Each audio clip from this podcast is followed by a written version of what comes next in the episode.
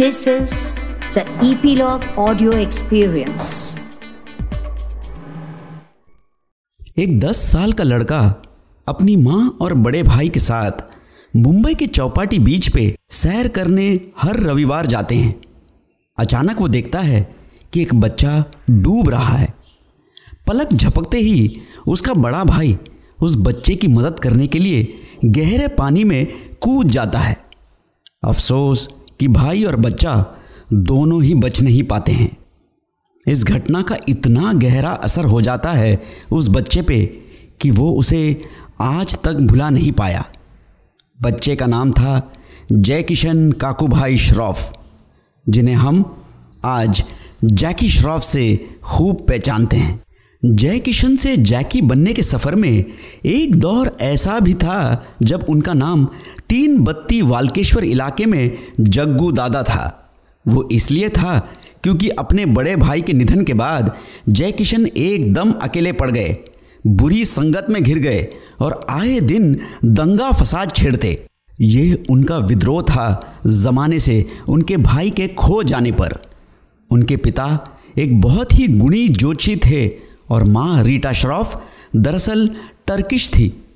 जब टर्की में उन दिनों जीना दुशवार हो गया था, रीटा अपने माँ और भाई बहन के साथ लद्दाख पहुँची, फिर वहाँ से लाहौर और आखिर में मुंबई। यहीं पर उनकी मुलाकात जैकी श्रॉफ के पिता से हुई और दोनों ने घर बसा लिया। जैकी ने अपनी स्कूलिंग की मास्टर्स ट्यूटोरियल हाई स्कूल नाना चौक में। पढ़ाई छोड़कर बाकी हर एक्टिविटी में रुचि थी। घर में पैसों की तंगी के कारण तो कॉलेज के लिए फ़ीस ही नहीं थी। तो जैकी को पता चला कम उम्र में ही कि अगर वो नौकरी नहीं ढूंढेंगे तो घर की हालत सुधरने से रही। उन्होंने हर जगह अपना एप्लीकेशन देना शुरू कर दिया। कभी होटलों में तो कभी एयरलाइंस में, ताकि एक छोटी मोटी नौकरी ही मिल जाए।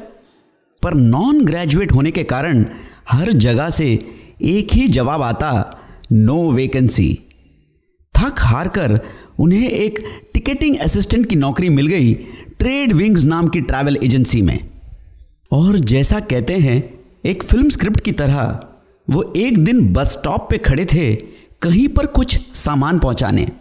वहाँ से एक मॉडलिंग एजेंसी का एग्जीक्यूटिव गुजर रहा था और उसकी नज़र तब पड़ी जैकी पर। तुरंत जैकी श्रॉफ से पूछा, दिखते तो तुम अच्छे हो, मॉडलिंग करोगे? जैकी श्रॉफ को मॉडलिंग किस चिड़िया का नाम है, ये तक पता नहीं था। एग्जीक्यूटिव ने समझाया कि आपको एक फ़ोटो स्टूडियो में आना होगा, वहाँ आपकी तस्वीरें खींची जाएँगी और इस काम के लिए पैसे भी मिलेंगे। जैकी श्रॉफ अचरज में पड़ गए। सोचने लगे कि ऐसा कैसे हो सकता है कि फ़ोटो खिंचवाने पर पैसे मिल जाएँ? पर फिर ये ख्याल आया कि ट्राई करने में क्या हर्ज है। पहली मॉडलिंग असाइनमेंट जो मिली वो थी सेंचुरियन शूटिंग्स की। बस फिर क्या था? मॉडलिंग करते करते वो अच्छे पैसे कमाने लग गए थे। बुरी संगत भी छूट रही थी। एक दिन उन्होंने एडवर्टाइजमेंट देखा कि ओपी रलहन जो अपने ज़माने के फ़ेमस प्रोड्यूसर डायरेक्टर थे, उनको तलाश थी फ्रेश फेसेस की। पिक्चर का नाम था अशोका द ग्रेट। जैकी गए स्टूडियो ऑडिशन देने। पर चूँकि एक्टिंग का कोई उनको एक्सपीरियंस नहीं था कास्टिंग डायरेक्टर ने उन्हें भगा दिया, ये बोल के कि जाओ पहले एक्टिंग क्लास में जाकर एक्टिंग की तालीम हासिल करो। कोई वक्त न गवाते जैकी ने एडमिशन ले ली आशा चंद्रा के एक्टिंग क्लास में। वहाँ पे उनकी दोस्ती हो गई, उनके ही हम उम्र के लड़के से। नाम Sunil Anand Sunil the evergreen hero Dev Anand के बेटे हैं और तब वो खुद भी फ़िल्मों में एंट्री करने की कोशिश कर रहे थे। बचपन से ही दो हीरोज जैकी श्रॉफ के दिलो दिमाग पे छाए हुए थे, सुनील दत्त और देवानंद। दत्त साहब के डेकॉइट वाली मूवीज़ ने जैकी को काफ़ी प्रेरित किया था उनके जैसे चलने में। और देव साहब के गानों के वो दीवाने थे। एक इंटरव्यू में उन्होंने कहा था, बेला के फूल और ऐसे अन्य प्रोग्राम जो रात के 11 बजे प्रसारित होते थे रेडियो पर, वो उसे बिना मिस किए सुनते, क्योंकि उसमें देव साहब के गाने खूब बजते थे। और देव साहब के गाने उनको ये दिलासा देते कि ज़िंदगी इतनी मुश्किल भी नहीं है जितना वो सोच रहे हैं। एक उम्मीद, एक आशा मिलती थी उन गानों से। अब इससे बेहतर गॉड गिवन अपॉर्चुनिटी क्या हो सकती थी कि साक्षात देव साहब के बेटे उनके दोस्त हैं? तो एक दिन जैकी ने सुनील से कहा, यार, मुझे अपने पापा से मिला दे, मुझे लगेगा मेरा जन्म सफल हो गया। सुनील जैकी को अगले ही दिन ले गया स्टूडियो में, और तब स्टूडियो में जो हुआ, उसने जैकी की ज़िंदगी ही बदल डाली। सुनील ले गया जैकी को देव साहब के सामने। देव साहब तब अपनी अगली फ़िल्म स्वामी दादा के डिस्कशंस में लगे हुए थे। देव साहब ने जैकी को देखा और बोले, सुबह सुबह कार से जाते वक्त होर्डिंग्स में तुम्हारी तस्वीर देखी और अब तुम मेरे सामने खड़े हो। मैं तुम्हें एक रोल ज़रूर दूँगा। तुम सेकंड लीड बनोगे इस पिक्चर में। हाँ सेकंड लीड जैकी हैरान हो गए कि इतनी जल्दी ये सब कैसे हो गया? देव साहब फिर बोले, तुम मुझे पंद्रह दिन बाद मिलना, हम तब एग्रीमेंट साइन करेंगे. जैकी का खुशी का ठिकाना नहीं रहा कि जिस आदमी को वो पूजते थे, उसी ने एक रोल ऑफ़र कर दिया अपनी पिक्चर में। साथ में ये डर भी लगा कि एक्टिंग और डांसिंग तो आती नहीं तो मैं कैसे खरा उतर पाऊँगा देव साहब के विश्वास पे? खैर साहब, पंद्रह दिन बाद जैकी मिलने गए देव साहब को। इस बार देव साहब ने कहा, यार, जो रोल मैंने तुम्हें ऑफ़र किया था, मिठुन ने डेट्स दे दिए हैं तो मैं उसको सेकंड लीड बना रहा हूँ। पर तुम हिम्मत ना हारो, मैं तुम्हें एक और रोल दूँगा। वो रोल था शक्ति कपूर यानी विलन के चमचे का। आमतौर पे कोई एक्टर इससे दुखी हो जाए, पर जैकी बहुत खुश हुए। उन्होंने सोचा, बच गए यार, एक्टिंग और डांसिंग तो नहीं करनी पड़ेगी, और फ़िल्म में मैं दिख भी जाऊँगा। थिएटर्स में वो पिक्चर लगी, पर ख़ास चली नहीं, और जैकी पे तो किसी की नज़र नहीं पड़ी। इसी बीच कहीं और कुछ डेवलपमेंट्स हो रहे थे। कर्ज और विधाता के बाद सुभाष गए इंडस्ट्री के हॉट शॉट डायरेक्टर बन चुके थे, और उन्हें तलाश थी नए एक्टर्स की। संजय दत्त, कुमार गौरव, यहाँ तक कि कमल हासन भी सोचे गए एज ऑप्शंस पर बात कहीं पे बनी नहीं। फिर वही देव साहब वाला किस्सा दोहराया गया। उन्होंने एक होर्डिंग देखी जैकी शरॉफ की और उनको लगा, ये एक इंटरेस्टिंग सा चेहरा है मेरे स्क्रिप्ट के लिए। तो फ़ौरन ऑफ़िस में बुलाया जैकी को। जैकी जब आए ऑफ़िस में तो सुभाष जी शॉक हो गए। एकदम क्लीन शेवन मूछ और दाढ़ी गायब। जब सुभाष जी ने पूछा, ये तुमने क्यों किया? तो जैकी बोले, सर, आजकल हर हीरो क्लीन शेवन है तो मेरी दाढ़ी और मूछ देखकर आप मुझे रिजेक्ट ना कर दें, इसलिए ये मैंने किया। जैकी की सादगी देखकर सुभाष जी पिघल गए और बोले, जैसे तुम नज़र आए होर्डिंग्स में, मुझे वैसा ही चेहरा चाहिए और तुम सेलेक्ट हो चुके हो। जैकी खुश हुए और इजाज़त लेते हुए बोले, सर, आपको एक बात बतानी है। आप शायद मुझे ये मौका दे रहे हैं, ये समझ कर कि आप मुझे इंट्रोड्यूस कर रहे हैं, पर मैं एक फ़िल्म कर चुका हूँ, जिसमें मेरा एक छोटा सा रोल था। तो मैं आपको धोखे में रखना नहीं चाहता। इतनी सच्चाई देखकर सुभाष जी फिर पिघल गए और बोले, अब तो तुम ही मेरे हीरो हो। जैकी बोले, एक और बात। पता नहीं आपने क्या देखा मुझमें, पर मुझे एक्टिंग भी नहीं आती तो ज़रा संभाल लीजिए। कुछ सिमिलर कहानी हुई मीनाक्षी शेषाद्री के साथ। बचपन का नाम था शशिकला शेषाद्री और पढ़ाई के साथ वो भरतनाट्यम में भी माहिर थी। ईव्स वीकली नाम की उस वक्त की मशहूर मैगजीन आयोजित मिस इंडिया कॉन्टेस्ट की विनर भी थी साल 1981 में। दिखने में भी खूबसूरत थी तो सोचा क्यों ना हिंदी फ़िल्मों में ट्राई किया जाए। मनोज कुमार अपने भाई विशाल गोस्वामी को लॉन्च कर रहे थे और उन्होंने मीनाक्षी शेषाद्री को बतौर हीरोइन कास्ट किया। पेंटर बाबू बॉक्स ऑफ़िस पर अपना सिक्का न जमा पाई। सुभाष घई को यह पता नहीं था कि मीनाक्षी एक पिक्चर में एक्ट कर चुकी हैं। ये वो वक्त था जब इंफॉर्मेशन इतनी आसानी से हासिल नहीं होती थी। ऐसे शुरुआत हुई उस फ़िल्म की जिसके बारे में हम आज बात करेंगे। फ़िल्म का नाम हीरो। मैं हूँ मोहन गोपीनाथ और आप सब सुन रहे हैं इन संगीत के सितारे प्रेजेंटेड बाय इपिलॉग मीडिया सही मायने में देखा जाए तो हीरो की कहानी जैकी श्रॉफ की निजी ज़िंदगी से काफ़ी मिलती जुलती थी। एक नौजवान जो रास्ते से भटक जाता है पर अपने लक्ष्य और प्यार के लिए जी जान लगा देता है। सुभाष घई के बारे में यह मशहूर था कि उनकी म्यूजिकल सेंस महान शोमैन राज कपूर के टक्कर की थी। तो कोई हैरत की बात नहीं कि हीरो के सारे गाने चार्ट बस्टर्स रहे और सदियों तक रहेंगे। संगीत बद्ध किया सुभाष गए फेवरेट्स लक्ष्मीकांत प्यारेलाल ने और गीतकार रहे आनंद बख्शी। फ़िल्म में छह गाने हैं और हर गाना लाजवाब। पहला गाना, निंदिया से जागी बहार। राग बिलावल, बिहाग, हमसद ध्वनि और पहाड़ी के मिश्रण से बना इतना सॉफ्ट और मधुर गाना है और उस पर लता जी की आवाज़। ये डायरेक्टर का कमाल और उनकी एस्थेटिक सेंसिबिलिटीज़ हैं, जिसने इस गाने को वलगर या अश्लील होने नहीं दिया। दूसरा गाना, मोहब्बत ये मोहब्बत। गायक, सुरेश वाडकर और लता मंगेशकर।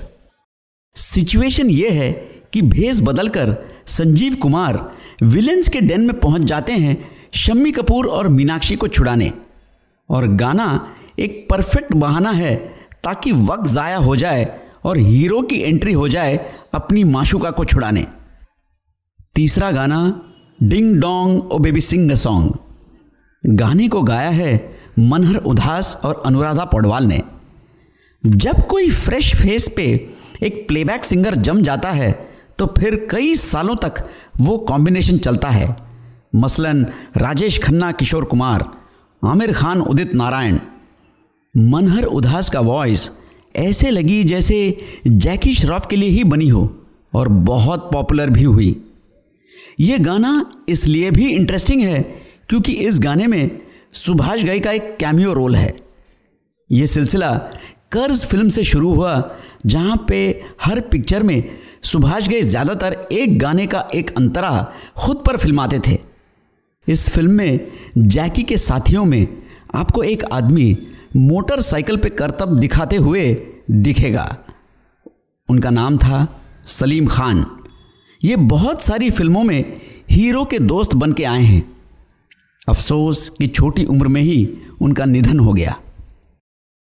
अगला गाना, लंबी जुदाई। गायिका है रेशमा, जो पाकिस्तान से थी। सत्तर और अस्सी के दशक में काफ़ी क्रॉस कल्चरल म्यूज़िकल एक्सचेंजेस हुआ करते थे। और इसी दौरान हमने कई महान गायक, जैसे मेहदी हसन, गुलाम अली, नुसरत फ़तेह अली खान को सुनने का अवसर मिला। इसी श्रेणी में रेशमा का नाम भी जोड़ा जा सकता है। राज कपूर साहब उनकी आवाज़ के दीवाने थे और उनका एक गाना अखियानु रहने दे, को राज साहब ने बॉबी में हिंदी बोल पिरोकर इस्तेमाल किया लता मंगेशकर की आवाज़ में।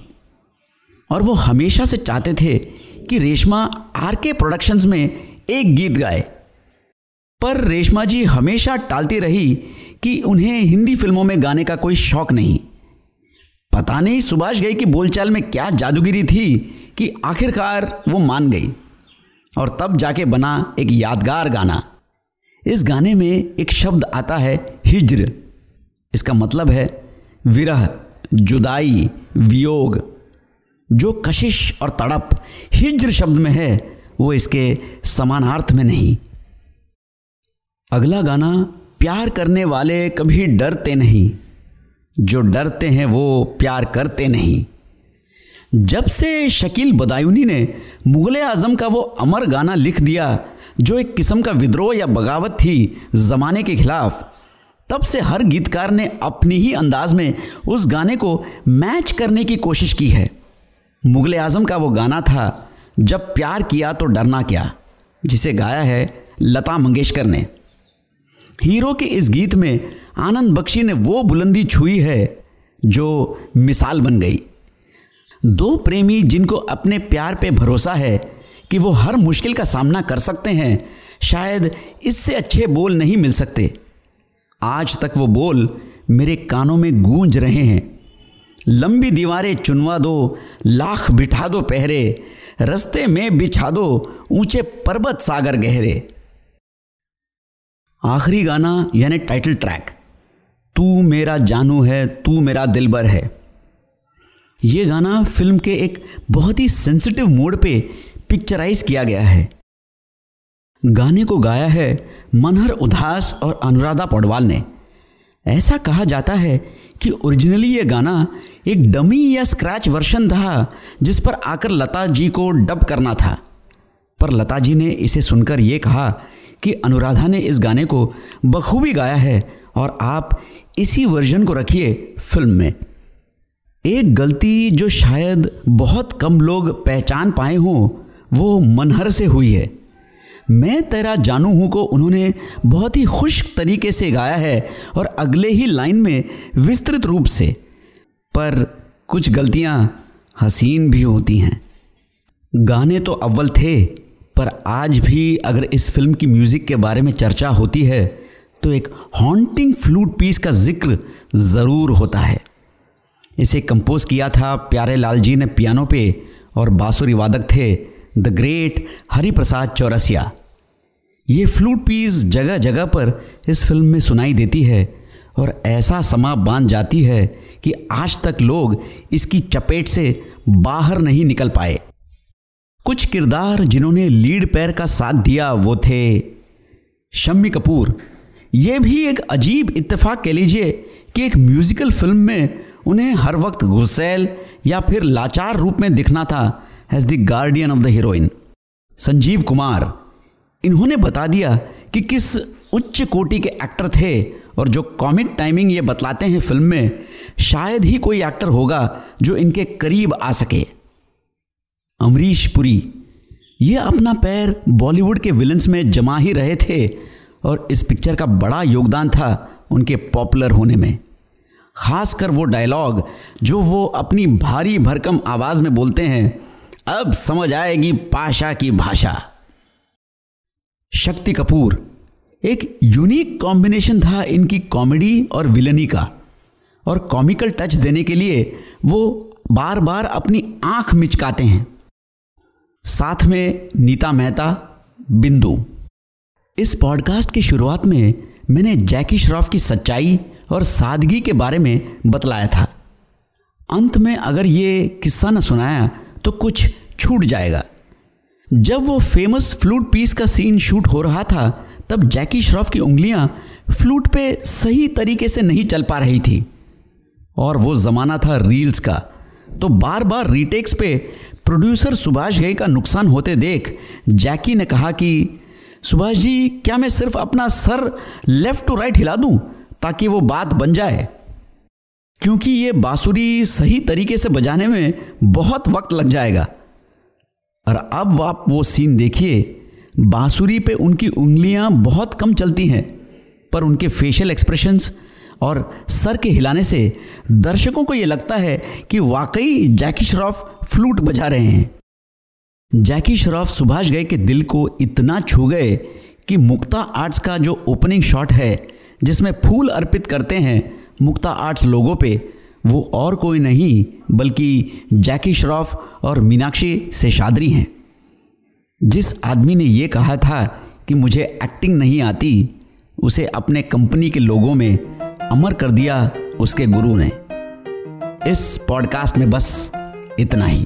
सब्सक्राइब करने ना भूलें ऑन ईपीलॉग मीडिया वेबसाइट या फिर आपके फेवरेट पॉडकास्ट स्ट्रीमिंग एप्स जैसे Apple podcast Jio Saavn Google podcast Spotify और अगर आप एप्पल पॉडकास्ट इस्तेमाल करते हैं तो रेट और रिव्यू कीजिए संगीत के सितारे।